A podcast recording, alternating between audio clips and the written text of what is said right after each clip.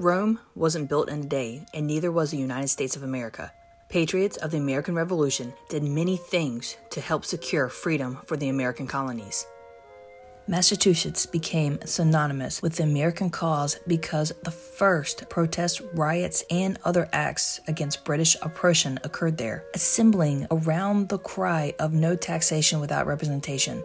On the 5th of March 1770, the Boston Massacre took place when a brawl on King Street between citizens and a lone British soldier led to five men getting shot and killed by the soldiers who came in as reinforcements.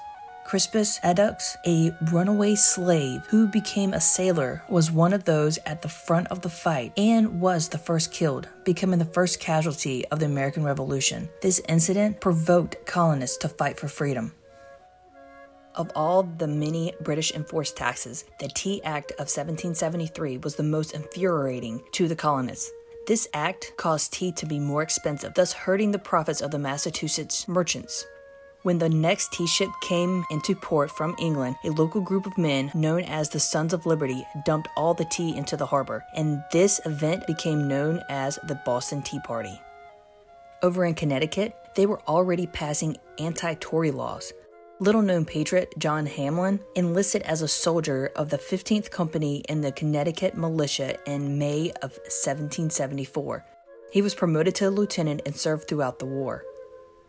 A month later, in Worcester County, Massachusetts, a committee of correspondence was appointed, consisting of a group of men including little known patriot Joseph Harrington. This committee was the American colony's means of maintaining communication lines in the years before the Revolutionary War.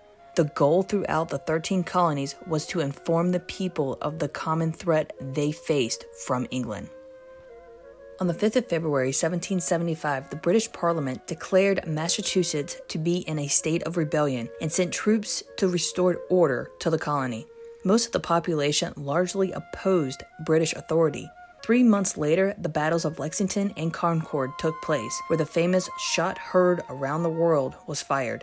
When word of the Lexington skirmish arrived in New Bern, North Carolina on the 6th of May, open warfare seemed inevitable.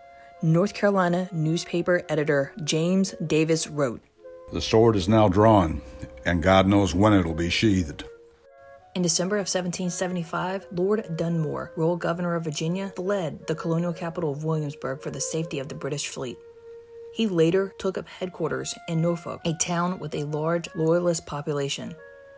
Dunmore sought to quiet the Patriots' passion by destroying farms and plantations belonging to the rebels and by seizing a number of printing presses.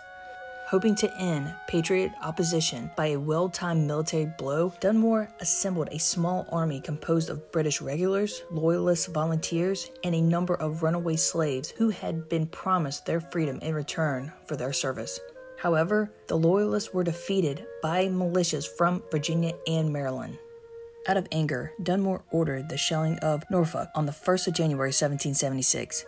Fires resulted from the bombing, and other blazes were set by partisans on both sides. More than 800 buildings were burned, mounting to about two thirds of the town. Another 400 structures were destroyed in February as part of the Patriot Scorched Earth policy. Following the Battle of Great Bridge and the attack on Norfolk, British control in Virginia ended. While British loyalists and patriots were battling in Virginia, New Hampshire became the first colony to draft a constitution on the 5th of January 1776. Three days later, the royal governor of New Jersey, William Franklin, the son of Benjamin Franklin, was arrested for opposing the revolution. Around this same time, British warships arrived in the Savannah River and caused the first crisis in Savannah, Georgia. Savannah's Council of Safety, convinced that the city was to be the object of a British attack, placed Georgia's royal governor Wright under house arrest and instructed Colonel McIntosh to take charge of the defense of Savannah. The so called Battle of the Rice Boats took place with British Marines seizing rice laden merchant ships in the Savannah harbor, some of which the local militia burned. The object of the British fleet was the attainment of provisions for the struggling army overwhelmed in Boston. The fleet sailed off with some of the rice and with the fugitive, Royal Governor Wright and his chief counselors aboard. After South Carolina's Royal governor William Campbell fled that colony, the Revolutionary Provincial Council quickly drafted a new constitution, which was adopted in March of 1776. The document, designed to be temporary, created a two house legislature with the lower house or General Assembly electing the upper house or legislative council from out of its own number. As South Carolina was writing their constitution, George Washington was taking charge of the rebel army in Massachusetts. When Washington acquired a heavy cannon, the British were forced to leave, marking the first great colonial victory of the war. Ever since, Evacuation Day has been celebrated as a state holiday in Massachusetts. In May 1776, Rhode Island became the first colony to sever ties with England. The following month, the Assembly of the Lower Counties of Pennsylvania declared itself independent of British and Pennsylvanian authority, thus creating the state of Delaware. A couple of days after this declaration, Pennsylvania held its provincial conference.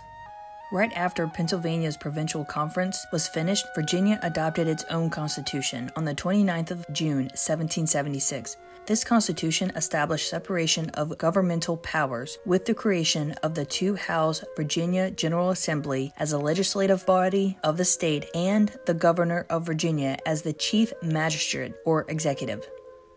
The American Revolutionary War was underway, and George Washington had recently been defeated in New York, putting New Jersey in immediate danger of invasion. With Patriot and Tory factions plotting and battling each other, New Jersey was a state at war and was nearly a state at civil war. Composed in a span of five days and ratified only two days later, during this state of emergency, the New Jersey State Constitution reproduced the commotion and uncertainty of the moment on July 2, 1776, just two days before the signing of Declaration of Independence. Its primary objective was to provide a basic governmental framework that would preempt New Jersey's fall into anarchy. Among other provisions, it granted the right to vote to unmarried women and blacks who met property requirements. In August, the first major battle after the signing of the Declaration of Independence was the Battle of Long Island. The British won this battle and gained control of the strategically important port of New York. On the 16th of September 1776, the Continental Army, under Commander in Chief General George Washington, and totaling around 9,000 men, held a series of high ground positions in upper Manhattan against the British Army of around 5,000 men. The Battle of Harlem Heights was Washington's first battlefield success of the war, and it helped restore the confidence of the Continental Army after they had suffered several defeats. Four days later, while the Great Fire of New York burned and destroyed a quarter of the structures in New York City, Delaware was quickly finishing their constitution and putting it into effect. The Delaware Constitution was never submitted for popular approval and was the first state constitution written by a convention elected for that purpose following the Declaration of Independence. On the 28th of September, Pennsylvania followed in Delaware's footsteps and finished their state's first constitution. It was described as the most democratic in America, although it notably based rights in men, not in persons. The change of government, however, was opposed by many of the citizens. From its beginning, the convention assumed the temporary political power of the state. One month later, little known patriot Private Christian Goebel was one of the 3,100 American troops at the Battle of White Plains, where he was captured and held for three months by the British.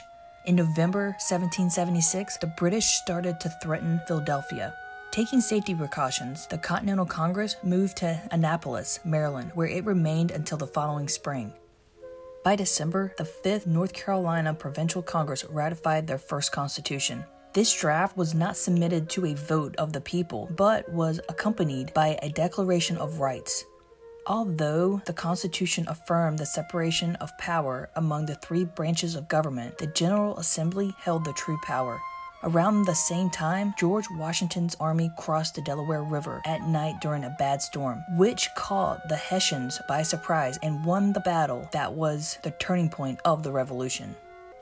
A few days later, on the 2nd of January 1777, Cornwallis engaged in battle once Washington recrossed the Delaware River. This resulted in the Battle of Assunpink Creek, where the British had heavy casualties. Washington tricked them into believing the Continental Army troops were there during the night by using campfires, loud noises, and fortification repair done by just a few troops, while the rest headed towards Princeton. The next day, Washington and the Continental Army defeated the British at the Battle of Princeton. This battle resulted in a resurgence of the militias from New Jersey, Pennsylvania, Delaware, New York, and Connecticut, which forced the British out of most of New Jersey and boosted the morale of the Americans. And yet, the United States of America still had a long road ahead to achieve freedom. Thank you for joining the Smith Bryan chapter today on the road to freedom for the American colonies. Please join us next week for the exciting conclusion.